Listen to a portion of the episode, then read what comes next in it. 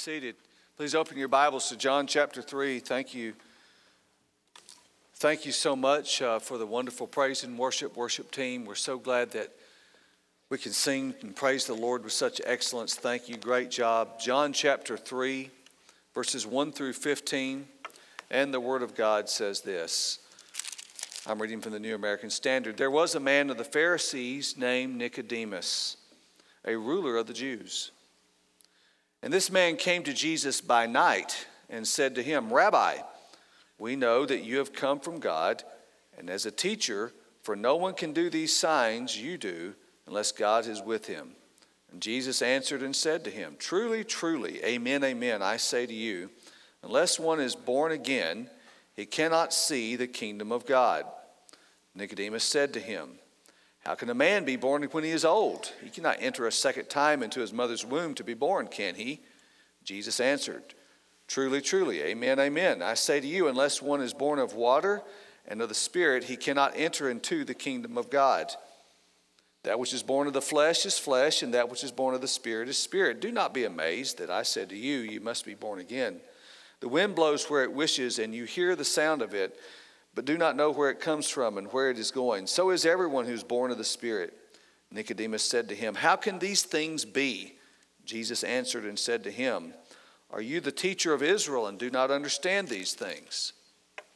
Truly, truly, I say to you, we speak of what we know and testify of what we have seen, and you do not accept our testimony. If I told you earthly things and you did not believe, how will you believe if I tell you heavenly things? No one has ascended into heaven but he who descended from heaven, the Son of Man. And as, as Moses lifted up the serpent in the wilderness, even so must the Son of Man be lifted up, so that whoever believes will in him have eternal life. Would you join me in prayer, please? Father, thank you for the good news of the new birth. Thank you that you change lives. Thank you, dear God, that through Jesus Christ, any life can be made new. And we thank you, God, that you save people and you change people, and we're asking you to do that again today to save someone, to change a heart, to put someone on the road to heaven, that they would have a new and a better life today in heaven when they die, and that their sins would be forgiven, and they would have a personal relationship with you, and their lives would glorify you. God, we ask it in Jesus' name. Amen. Super Bowl in 2014, Super Bowl 48, had as its halftime show a guy named Bruno Mars. Bruno Mars, who is a wildly popular artist. He has sold millions and millions of records. By one count, over 60 million singles of his have been downloaded and sold. He's 28 year old, Hawaiian born, handsome young guy. He co wrote a vulgar song with a guy named Flo Rida called Right Round, and the song is rather vulgar and full of dirty themes. But one of his songs is titled Locked Out of Heaven. It was a number one hit for six weeks. I think it was at the top of the Billboard charts in 2013, I think it was. But um, at the Super Bowl halftime show, he sang this song, Locked Out of Heaven, his huge hit. Number one hit on Billboard. And here's what the song says, among other things. He said, and I quote, I'm born again every time you spend the night. I'm born again every time you spend the night. And so he uses a biblical term, born again. We read it right here in our passage of scripture today. Jesus said, You must be born again. Well, Bruno Mars uses that biblical phrase, You must be born again, in a vulgar way to celebrate sexual immorality. And the way that Bruno Mars abuses the term born again gives us a snapshot into the way that term has been abused and taken out of context throughout our culture. A politician overcomes some ethics charges, and we say her career is born again. A running back on a football team overcomes a knee injury and a, a torn ACL, and we say, well, his career is born again. They, uh, someone uses a new medication that helps them with a long standing disease, and they say, I feel like I'm born again. Even the country artists, uh, Brooks and Dunn, say, I saw the light, I've been baptized, I'm born to love again, I'm a brand new man. I'm talking about some new girlfriend that he's got that's going to make uh, them happy. So the phrase born again gets used a lot in our culture, but where does it come from? It comes from the teaching of Jesus Christ, this phrase born again. And it's all about a new life and a new hope and forgiveness of sins and a changed heart that God gives when He saves someone, when we are regenerated. And in John 3, verses 1 through 15, Jesus explains to Nicodemus what it means to be born again. And from this passage, you and I can learn what it means to be born again. You have an outline in your bulletin with some blanks. I'd encourage you to follow along. We're going to see six foundational truths about being born again and how the love of God changes lives. Here's our point. Last week, we talked about what kind of love is this. And now we're talking about how this love is applied to individual lives when Jesus Christ changes lives and how the love of God through Jesus Christ changes lives. And six truths you need to know. Six, write them down, put them in stone, mount them on a wall in your house. These are six things you can take to the bank about what it means to be born again. So if you're ready to follow along, let's follow along. We're going to see who needs to be born again, why do we need to be born again, what, who can be born again, what does it mean to be born again, who can give a new birth, and how is all of this possible. So, first of all, who needs to be born again? Who needs to be born again? Well, look at your text and we're going to answer it. I'll fill in the blank for you in just a second, but we're going to answer it.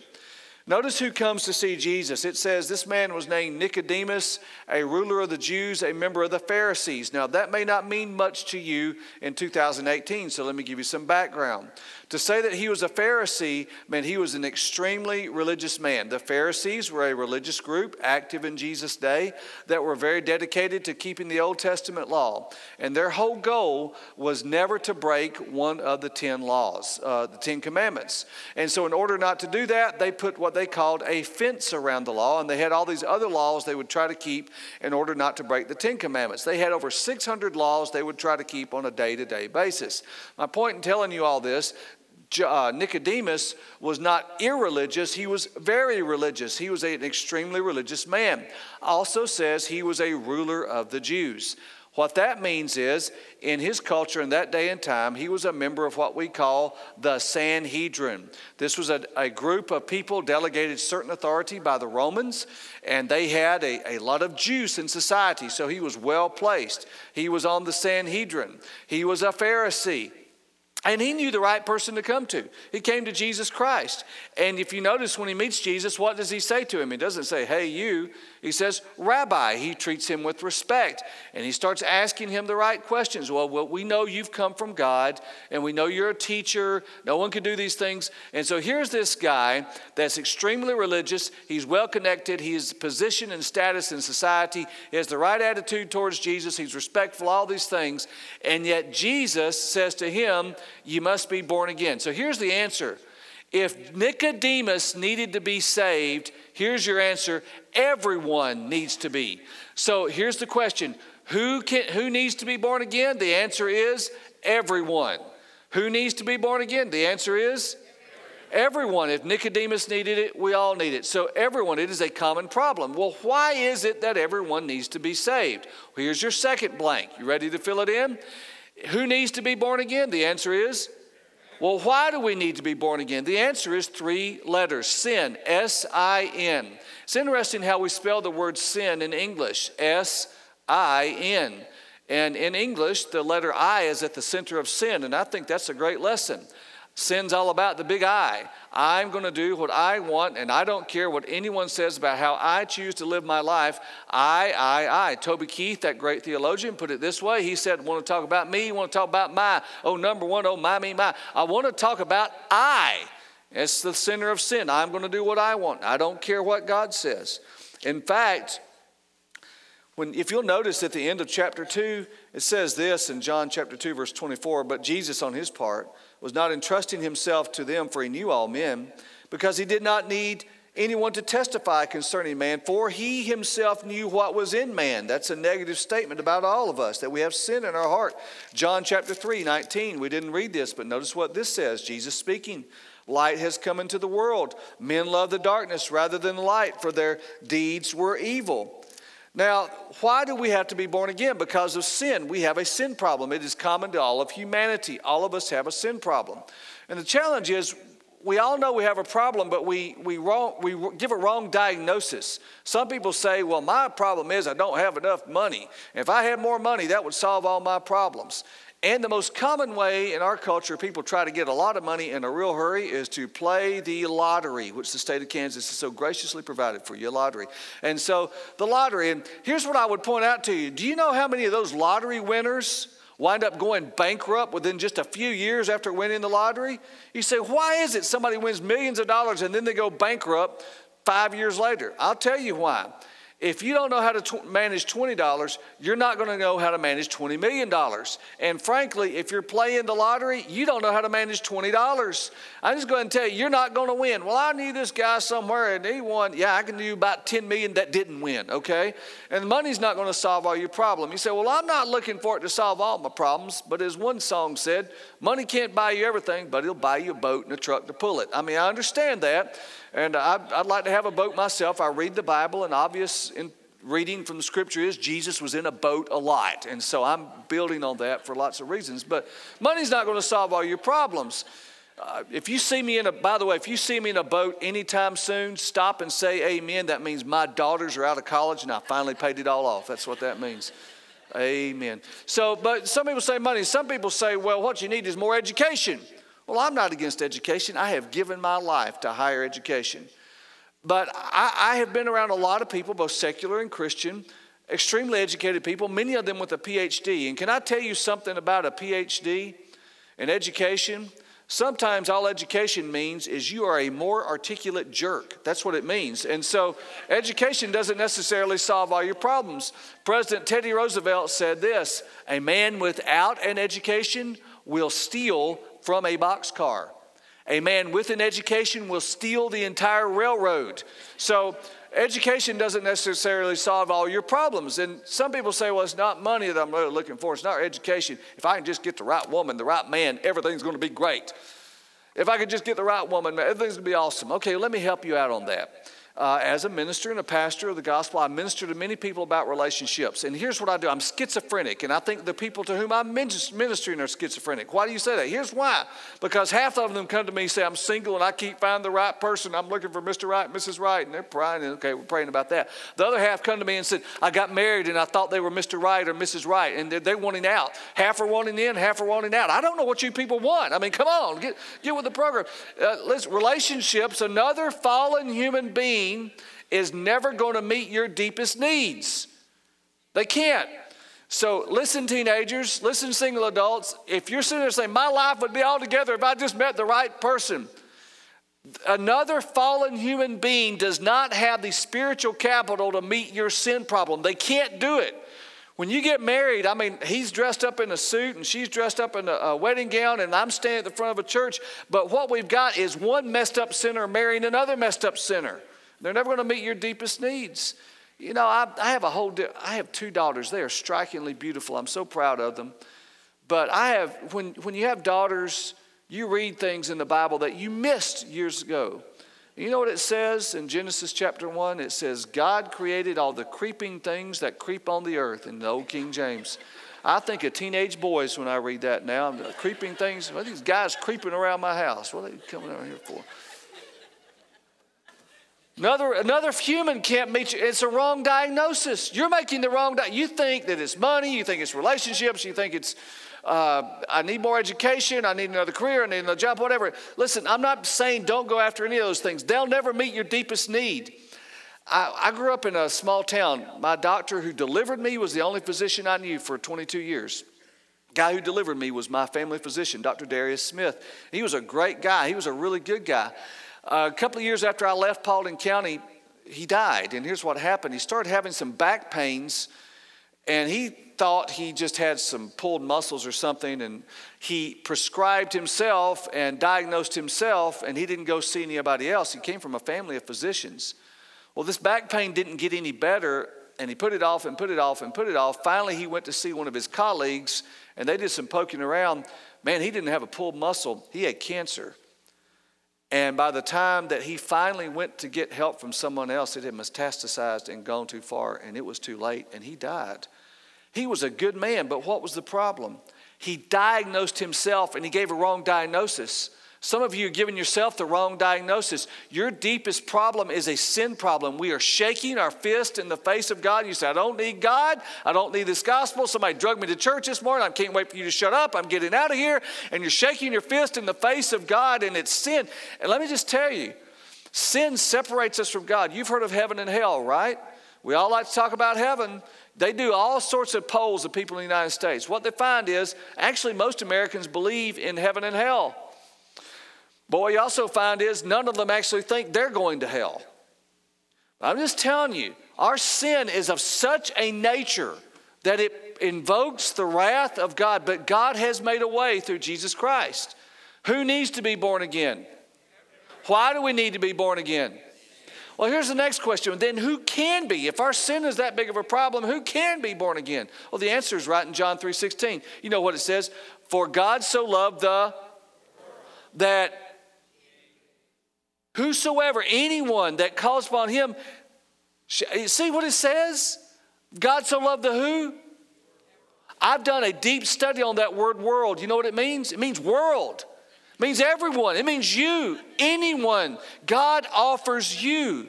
You say, Well, you don't know where I've been and what I've done. I sure don't, but God does. And when God makes an offer, He means it. Sometimes it's hard to believe these things because we as humans make promises to each other that we don't really intend to keep, and we wonder if God's that way. But the truth is, God's not like us at all. He keeps His word. Louise Fletcher wrote a poem years ago called I Wish There Was Some Wonderful Place Called the Land of Beginning Again, where all our mistakes and all our heartaches and all our selfish grief could be dropped like a shabby old coat at the door, never to be put on again. I, uh, I have a friend, uh, he's not a Christian, but he's my friend, and I like him a lot, and he's a good guy and I like him a lot. It's some struggles with drugs in his past. There's a band called the Red Hot Chili Peppers. I don't listen to a lot of Red Hot Chili Peppers. Um, they've said some things very derogatory about Christianity in one of their songs, Shallow Be Thy Game. But 1992, one of their singers, Anthony Kiedis, one of their player, guitar players and singers, wrote a song called Under the Bridge. And um, my friend who, who came out of drugs, um, that song means a lot to him because the song is all about Anthony Kiedis' own struggle with drugs and addiction. It's about his own struggle with heroin. And he reached a low point in his life where he was so low that he went down to a Mexican uh, gang under a bridge in downtown Los Angeles. He had burned his bridges with all his family members. If you've been through drug addiction and alcohol addiction, you know what happens. After a while, everybody gets tired of bailing you out. Everybody gets tired of paying your bills. Everybody gets tired of taking you to the ER one more time. And they just get burned and they've said, I've had enough. And Anthony Kiedis had reached that point. He said, no, nobody wanted anything else to do with me. I was all alone in the world except for this guy I was going to score some heroin with under a bridge in Los Angeles. That's how low my life had gotten. That's all I had was a Mexican gang to go get me some heroin. That was it. And in an interview about that time, he said, I was, um, I'd been clean for about three years, and I was riding down the road one day, and this loneliness hit me. And he said, everything beautiful and sacred had taken a back seat in my life. And this is what he said a direct quote I didn't feel like there was a single soul in the universe I could connect with on a level of love. I didn't think there was a single soul. And maybe you felt that way. That your family has gotten so tired of you and the mistakes you've made. They've gotten so worn out with the money they've spent on you and the time they've invested in you, and you just said, Man, everybody has cut me off and I have nowhere else to go, and I don't think there's anyone that loves me. Everyone needs to be born again. Sin is why we need to be born again. But what's the next answer? Who can be born again? The answer is and Jesus loves you. Regardless of how lonely and alienated you feel right now, Jesus Christ loves you. Jesus Christ died for you. And the last chapter of your life has not been written yet. And a new chapter can start today. And the first word of that new chapter is I believed on Jesus Christ today. I gave my life to Jesus Christ today. I found the relationship, the love for which I've been working. And we live in a world where that's not how this world look, works, right? People are excluded. In 2006, Mike Jeffries, the CEO of Abercrombie and Fitch, uh, I don't shop there much, more kind of a Sheplers guy myself, but they told Salon Magazine, Here's what he said. This is a direct quote, 2006. He said, Good looking people attract other good looking people, and we want to market to cool, good looking people. We don't market to anyone other than that. In every school, there are cool and popular kids, and then there are the not so cool kids. Candidly, we go after the cool kids. We go after the attractive, all American kid with a lot of friends. A lot of people don't belong in our clothes, and they can't belong. Are we exclusionary? Absolutely. Those companies that are in trouble are trying to target everybody, young and old, fat and skinny. But then you become totally vanilla. You don't alienate anybody, but you don't, excite anybody either. Do you hear what he said? Not, we're not trying to get everybody. We're only going after popular people, cool people, good looking people people who aren't fat. We know we've had a lot of protests in recent years in our countries. Well, as a Baptist preacher, I think I want to protest Abercrombie and Finch. Here's what I'm going to do I'm going to have an act of civil disobedience. I think it's offensive they don't want fat people because, you know, a lot of Baptist preachers tend on the heavy side, if you know what I mean. They put a lot of birds into the ministry. But the, so what I think I'll do is get a bunch of my Baptist preacher buddies together. We're going to go into Abercrombie and Finch and we're going to have a bit of civil disobedience. We're going to try on every piece of clothing in that store and stretch it out of place so none of it's able to be sold anymore. And we're just going, there you go, take that. That's, I think it's what we're going to do. Do you hear what they're saying though? Well, you don't belong in our clothes if you're not in with this incline. You don't belong in our clothes if you don't look like this. That's how the world looks. Let me tell you what Jesus Christ said. For God so loved the that he gave his only begotten son. God's whosoever believes in him shall not perish but have everlasting life. You are a whosoever. God extends an invitation to you. When I was in uh, when I was a young man, I was uh, invited or uh, to a party and you get there and then you discover that well you weren't really invited we, you weren't supposed to be here that's an awkward feeling right but what you discover is God invites you. He has an invitation for you. And it's written with the blood-stained hand of Jesus Christ, the nail-pierced hand, and he invites you to be born again. Who can be born again? Anyone can. What does it mean to be born again? Here's what it says John 3 3. Jesus said, Truly, truly, amen, amen. I say to you, unless one is born again, he cannot see the kingdom of God. So, what does it mean to be born again? The answer is birth from above, born from above. The word again there can be translated from above. To put it differently, one has a second birthday. I was born, in fact, my wife and I have the exact same birthday. We were both born October 31st, 1967. It's true. October 31st, 1967. And so some of you say, well, that weirds me out. That's Halloween. You're both born on Halloween. That's not Halloween. That is Protestant Reformation Day for your information. That's a great day to be born if you're a preacher. But I was born on Halloween, so was Lisa. I was born October 31st, 1967, into the Branch family. But it was many years later when I received Jesus Christ as my Lord and Savior when I was born into God's family. Everybody has to have a second birthday. Well, wait a minute. You're asking me to follow Jesus, Branch, and I don't follow anyone. I'm my own person. I don't follow anyone. I set my own pace. I'm amazed when young men in particular tell me that. Young men will tell me, so, you know, I, you're asking me to follow Jesus. I'm my own man. I don't follow anyone. And I, am just my own person. And the whole time they're telling me that, they got their britches down right here around their hips. I said, why are you doing that? Well, everybody else does. That's what I'm doing. You're following somebody. You're following somebody. The question is, where are they leading you? I, I would prefer to follow the one who rose victorious over death, hell, and the grave, the one who is the mighty warrior, the champion. Who are you following? You're following somebody. It means a birth from above. And then Jesus tries to explain it to Nicodemus. Jesus answered, Truly, truly, I say to you, unless one is born of the water and the Spirit, he cannot enter into the kingdom of God. Um, you're following somebody. And Jesus says, You must be born of the water of Spirit. What does this mean? Well, it's Old Testament language. It comes from Ezekiel 36, 25 through 27, where it says, I will sprinkle clean water on you, and you will be clean. I will give you a new heart and a new spirit with you. I will remove the heart of stone that, and give you a heart of flesh. The water and the spirit, here's the point, they both come from above. The language is from the Old Testament. It's the idea of cleansing. And then in verse 8, he gives him an example. He says, The wind blows where it wishes. You hear the sound of it. You do not know where it comes from, where it's going. So when I was in the desert with the army, they'd have these sandstorms, this intimidating thing. Be on the desert and miles away, rolling across the desert, you would see this huge brown cloud. It looked like a dreadnought coming at you, this awful, ominous looking thing, just rolling across the desert. Huge, just thousands of feet high, big brown wall of dirt coming at you across the desert. Ominous. And you see that coming at you, and here's what I would tell you the wind causes the sandstorm, but the sandstorm is not the wind. Does that make sense? The sandstorm is the effect of the wind. You follow me? The wind comes along, blows up all the sand. The sand's in the air.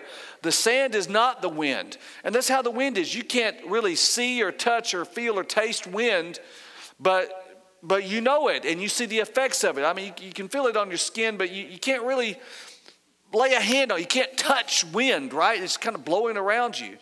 And God says, Jesus says, that's what the new birth is like. You, you can't touch it. It's not something tangible, but you see its effects. And just like that sand in the desert is not the wind, but it is the effect of the wind, when someone is born again, you can see the effects in their life, that they are changed and they're transformed. Now, I'm talking to a lot of you who've been to church all your life. The question is Have your life ever been changed? Have you ever been transformed? Because when Jesus takes over, everything changes. Listen carefully. If nothing changes, Jesus is not Lord. You follow what I'm saying? If nothing changes, Jesus is not Lord. If your life is no different two or three days after you say you got saved than before it was, you need to stop and ask yourself what this was back here. Well, I had a feeling like I never felt before. I had a feeling like I never felt before at a ZZ Top concert in 1986. That is not salvation. It's not just, it's, it's a transformation in your heart and your life where you have a new motivation, a new will, and your desire is not for yourself. It's not the big I, I'm going to do what I want. I want to do what God wants. And so the question is have you been saved? There's a change. It's a birth from above. I was born into God's family in not, uh, excuse me, I was born into the Branch family in 1967. I was born into God's family. Years later, have you had a second birthday where you were born from above? You called on Christ in mercy and asked Him to save you.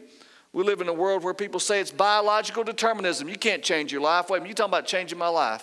You're doomed by your DNA. You're not a thing you can do about it. There's a guy named Macklemore. Uh, he's a popular hip hop kind of rap star out of Seattle, Washington. And he wrote this song called Same Love several years ago. And the chorus of the song says this over and over again I couldn't change even if I wanted to, even if I tried. I couldn't change even if I wanted to, even if I tried. That is a lie. Jesus Christ changes lives every day. And yet, you're more than a bunch of DNA spun together that's learned how to self reflect. You're not a chemical accident on the backside of the universe. You were created by God who loves you. You have a soul, and Jesus Christ saves your soul, and Jesus Christ can change your life. You must be born again. It is a birth from above where God comes in and changes your heart, takes out, the Bible says, a heart of stone, gives us a heart of flesh. Well, you're asking me to follow that Jesus again. I don't know. You're following somebody. When I was 19, before I met Miss Lisa, I went out with this lovely young lady. She was an exceptionally fine person, really was, just the best. Her name was Rachel. And I was kind of sweet on her. And uh, when you're a young man and you're kind of sweet on a cute girl, you do dumb things, right? And so it was New Year's Eve, 1986, and she said, Cyndi Lauper is in concert and I want to go. I went to a Cyndi Lauper concert because of a girl. That is, what's my point? You're following somebody. I was following, how do you wind up at a Cyndi? how as a redneck do you wind up as a Cyndi Lauper concert? I mean, it's really messed up. Four months later, Lisa Branch, uh, Lisa Swan called me up and said, you know, I have tickets to hear Alabama, Randy Travis, and the Judds. I said, you are the woman for me. Thank God. I'm like, yes, thank you. Well, what, listen, you're following somebody. Where are they leading you? Jesus wants to lead you to a life of peace and forgiveness. Now, I want to be very clear. If you give your life to Jesus Christ today, I'm not saying you will have no more problems. In fact, you may have a whole new set of problems because suddenly, if Christ has changed your life, your friendships change, your priorities change, right and wrong is suddenly very clear. And I'm not saying you're not going to have any problems. What I will promise you is you'll never face another problem alone. The question is, what does it mean to be born again? Is born from where?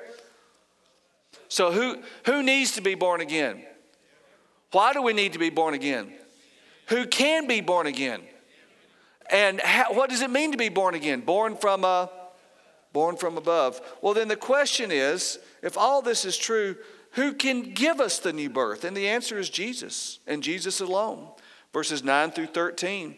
Jesus said to him, Are you the teacher of Israel? You don't understand these things?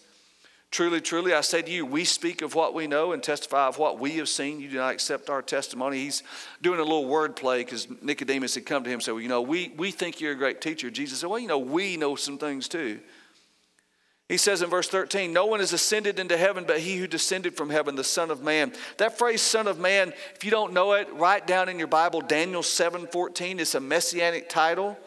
And the idea is that Jesus descended from on high and he came from, uh, down from heaven to earth. And for Nicodemus, the word Son of Man was loaded with messianic meaning from the book of Daniel. Well, what does it all mean? What does it mean? October 3rd, 1993 was a dark day in U.S. military history. It was the Battle of Mogadishu. You know it as Black Hawk Down. And uh, 18 brave American Rangers died that day. Several helicopters, or two helicopters, are shot down. Super 6 1 goes down. Super 6 4, another Black Hawk comes in to get those guys out. He gets shot down. And at the second crash site, there was a terribly injured pilot trying to hold off an enraged, heavily armed mob shooting machine guns at him. They're trying to kill him. He's the only one who survived. Circling overhead is another helicopter with two uh, Delta Force operators, Sergeant First Class Randy Shughart, Master Sergeant Gary Gordon. And they're circling above, and they can tell this is a really bad deal on the ground. They asked twice to be inserted. They were denied permission. It was so dangerous, they knew they were going to die. And so they're denied permission from on high, further up the uh, chain of command to go down. The third time they ask, they're finally given permission, and they intentionally roped into a crash site where they knew they were not coming out. They knew they were going to die. Both those men received the Medal of Honor posthumously, but they were able to save that helicopter pilot's life. But the, what I want you to listen is both of those brave Delta Force operators circling over that Black Hawk that's crashed in this armed mob with machine guns and RPGs and everything else they know when they go in, it's a one way mission and they're not coming out and they know they're going to die. And they roped in intentionally to save that pilot. Listen carefully. Jesus Christ was not caught by surprise by the cross. Jesus Christ, the cross was always in God's plan. He was born to die. And when he came to this earth as the Son of Man, he knew it was a one way mission that would lead to death and he had his face set toward the cross for you and for me. And he went there that we might be forgiven. And Jesus Christ, on this one way mission, that we might be born again, the Son of Man, who gives the new birth? And the answer is Jesus Christ. Jesus Christ gives the new birth. He roped into this world for us that you and I might live. And how is it possible to be born again? It's because of the cross. That really leads to the last point. So, who needs to be born again? Why do we need to be born again? Who can be born again? What does it mean to be born again? Born from. And who can give the new birth? Jesus Christ. And then how did he do it? The answer is the cross. The cross. Verses 13 and 14, which I'm going to preach on two weeks from now, an entire sermon. 14 and 15. Jesus said, As Moses lifted up the serpent in the wilderness, even so must the Son of Man be lifted up. If you don't know this story, he's referring to a story from Numbers chapter 21, and it may sound odd to our ears, but here's what happened. Children of Israel going through the desert, bitten by snakes. The snakes are biting them, they die. God tells Moses to put a, a brass serpent up on a, a stick and tells everyone if they look on that serpent and if they've been bitten by the the snakes, if they look on this serpent he lifts up in the middle of the camp, they won't die. And that's what happens. You can read about it in Numbers 21. It's an amazing Old Testament story. But don't lose the importance of the story by getting confused by the details. It's too simple. They get bitten by the serpent. God told Moses to put a snake on a stick, lift it up in the middle of the camp. They get bitten by a serpent. They look on the snake and they lived. You got it? They looked and they lived. You got it? So we're going to go over this in two weeks. But they looked and they lived. And it says, Jesus said, even as Moses lifted up the serpent in the wilderness, so must the Son of Man be lifted up. That phrase, lifted up, throughout the Gospel of John, that's cross language. It's always about the cross. And that at the cross, Jesus Christ paid our sin debt because you and I can't, we don't have the financial resources to, to pay off the federal debt in this nation, right? It's trillions of dollars and growing every second. We, we fall far short of that. We don't have the spiritual resources to pay off our sin debt. We just don't have it, and we're never going to have it. So when we talk about being saved, I want to be very clear. When we talk about believing on Jesus and the cross, we're not saying that the new birth means you're making a decision to be more religious. No. And it doesn't mean that someone is going to try to do better in life. No, we're not talking about trying to do better or trying to be more religious or I'm going to be more earnest and sincere in church attendance. No, it's none of those things. It is surrender. You run up the white flag and you say, I'm tired of fighting. I give up. Listen, what you discover at the foot of the cross Listen, you and I have two major problems in life. We have a sin problem and we have a death problem. All of us are sinners and all of us are bound to die. And the Bible says it's appointed to a man once to die and then the judgment. And we stand before a holy God. What's going to happen? We have a sin problem, we have a death problem. At the cross, Jesus Christ took place, took care of my sin problem. At his resurrection, he took care of my death problem. Jesus Christ, and here's the amazing thing, and when it comes to Christ, when we surrender then we're victorious. And when we die to ourselves, then we live.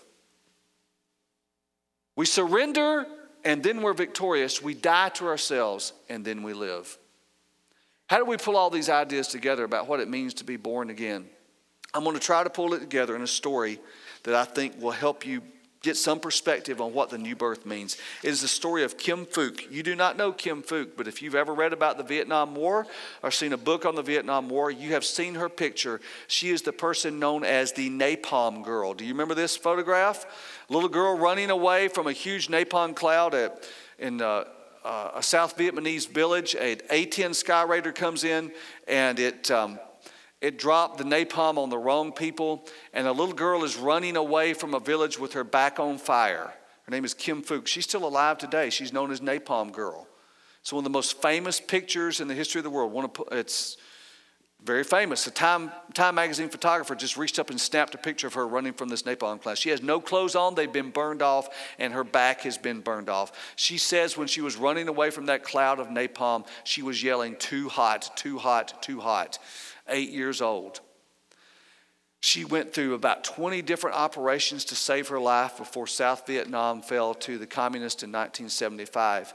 When the communists took over, they used her as a piece of propaganda because her photograph was so famous. Every time Western journalists would come to Vietnam after the communists took over, they would trot out little Kim Phuc and say, This is the girl whose back was burned off by those South Vietnamese uh, airmen when they dropped this napalm on her village and her life became miserable. She was in constant pain. She's bitter. She's angry. She came from a religion you don't, you've never heard of. It's called Cao Dai. It's a, it's a blend of Buddhism and Catholicism. But in Cao Dai, if you have a sin problem, it's because of something you did in this life or possibly a previous life, and you got to take care of it. And so she's ticked off at God if there is one, and she's in pain and she's angry, and she's a smart young woman, and she grows and matures, and they wind up sending her to Hanoi to get an education. So she's going to Hanoi. The communists are paying for her to get an education. She's working on a college degree. And of all things, she's walking through a communist library in Hanoi one day in 1986. You know what she discovers? She discovers a Bible, and she starts reading the Bible, especially the New Testament. And her initial reaction was, This is junk. I don't believe any of it. She's ticked off. You know what ticked her off the most? That someone said Jesus Christ had to die for her sins. She said, I take care of my own sins. My religion, Cao Dai. you take care of your own sins. I don't need someone to die for me, so I don't want to look at that anymore. Through a series of events in Hanoi, of all places, the communists had allowed a little church to meet. Not many people, 40 or 50 people. She, by complete, almost accident, she winds up in the worship service at a little evangelical church in Hanoi after she'd read the Bible and said, I don't like it and I don't need someone to die for my sins. And she starts attending the church and she starts listening to the gospel and she goes back and she goes back and goes back. And after attending this church for a couple years, she gave her life to Jesus Christ and was saved. Listen to what she said, though, about her whole experience. She said, um, she said, I realized that what I regarded as the Bible's most ludicrous claim that Jesus Christ could pay for my sins, that going to heaven would be a certainty. Do you realize that's what she rejected? She said, That was the most ludicrous claim to me. There's no reason someone else died for me, but I realized that's the answer. And she talked about this picture where she'd been world famous for the little girl, the napalm girl. She said, I wanted to escape that picture. I got burned by napalm and became a victim of war. But growing, I became another kind of victim. The communists are using her. I, I, I wish I had died at that time. She wishes she had died. She said, It was hard for me to carry that burden hatred, anger, bitterness. But when Jesus Christ came into her life, listen to what she said. Most of the people, they know my picture, but there's very few that know about my life. I'm so thankful that after trusting Jesus, I'm so thankful I can accept that picture as a powerful gift. Do you hear what she said? The most evil thing that happened in her life, being burned by napalm, then being made world famous, then being a, a just a tool for the communists, a little propaganda tool. Now she accepts as a gift she is a member of an evangelical church in Toronto, Canada today. She loves Jesus Christ. Do you hear what happened though? I wish I had died. I hated that. And all that bitterness was taken away and replaced by the love of Jesus Christ. I'm going to ask Lisa to come if she would. I want you to listen very closely to what I'm about to share. We're going to end the service differently than we usually do in Baptist churches. We're going to do something different. And I want right now everybody to take out this card right here that you filled out. If you didn't get one, get it right now. Take this out. Lisa, you go ahead and begin playing something if you would. Take this card right here. I want you to listen closely. If you flip it over, I want you to look. We hand these things out every week, but I want to show you something. You say, How do I receive this new birth? Everything you're saying, my, I, I don't want the pain and the sin and the bitterness I've been carrying around. Listen carefully. There's a prayer on this card. I want you to look at it with me. I want you to listen carefully to what it says. Lord Jesus Christ, I confess that I am a sinner and I cannot save myself. I believe that you are the Son of God who died on the cross for my sin against God. I confess that you were raised from the dead that I might live in victory over sin. By faith, I now turn from my life of sin and trust you as my personal Savior and commit to making you the authority over the rest of my life. From this moment forward, I will take up my cross, die to myself, and follow wherever you lead, regardless of the cross cost. In your name, amen. Now listen carefully. I want you. This is what it means to be born. This, this is what Christ has done for us. How am I born again? We believe on Jesus in the way this prayer says right here, and He'll save you. He's never turned anyone away. Now listen carefully. One every head bowed and every eye closed. If you've never trusted Christ, right now, no one else looking up, no one looking around, in your heart, I want you to pray this with me Jesus, I confess I'm a sinner and I cannot save myself. I believe you are the Son of God who died on the cross for my sin. Pray that in your heart. Now continue, pray this I confess you were raised from the dead that I might live in victory over my sin.